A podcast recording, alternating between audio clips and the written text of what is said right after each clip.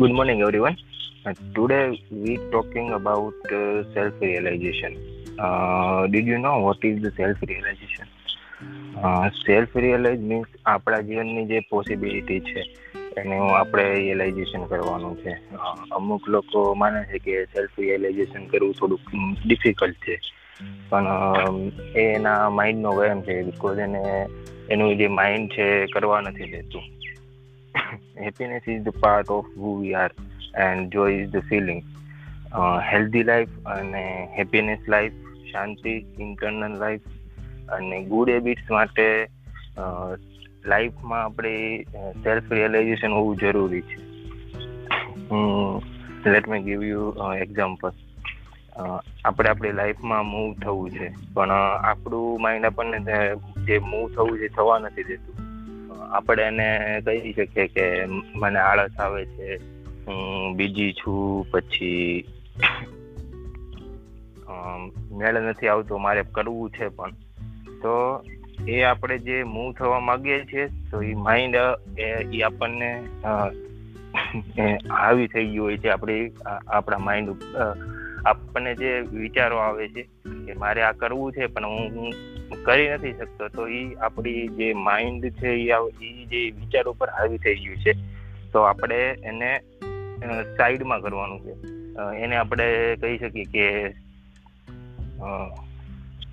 મારે self realisation હોવું જરૂરી છે.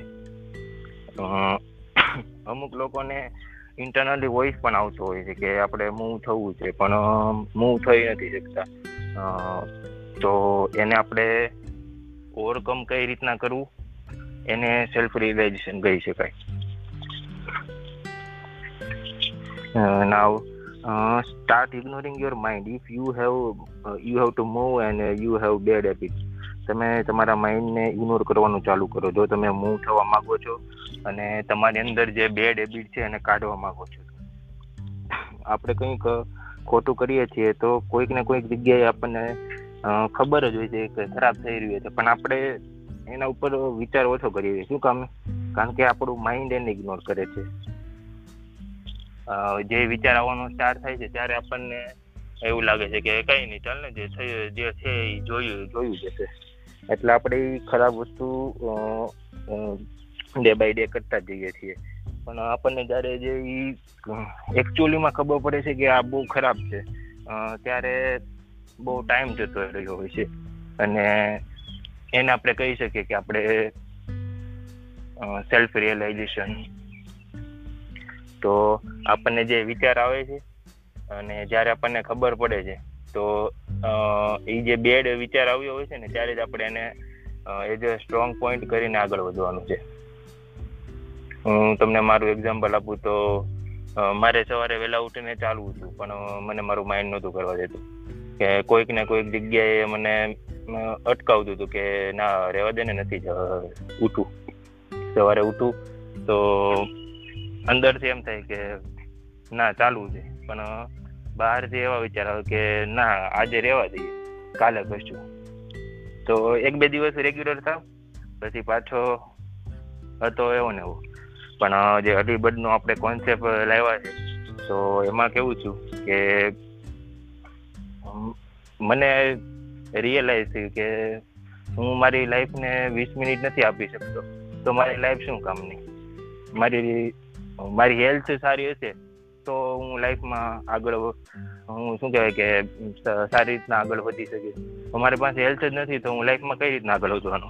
એ મને રિયલાઇઝ થઈ રિયલાઇઝ થઈ ગયું ત્યારે હું રેગ્યુલર ઉઠવા માંડ્યો સવારમાં, અને મને મારી લાઈફમાં ઘણા બધા શું કહેવાય કે ફેરફારો દેખાણા.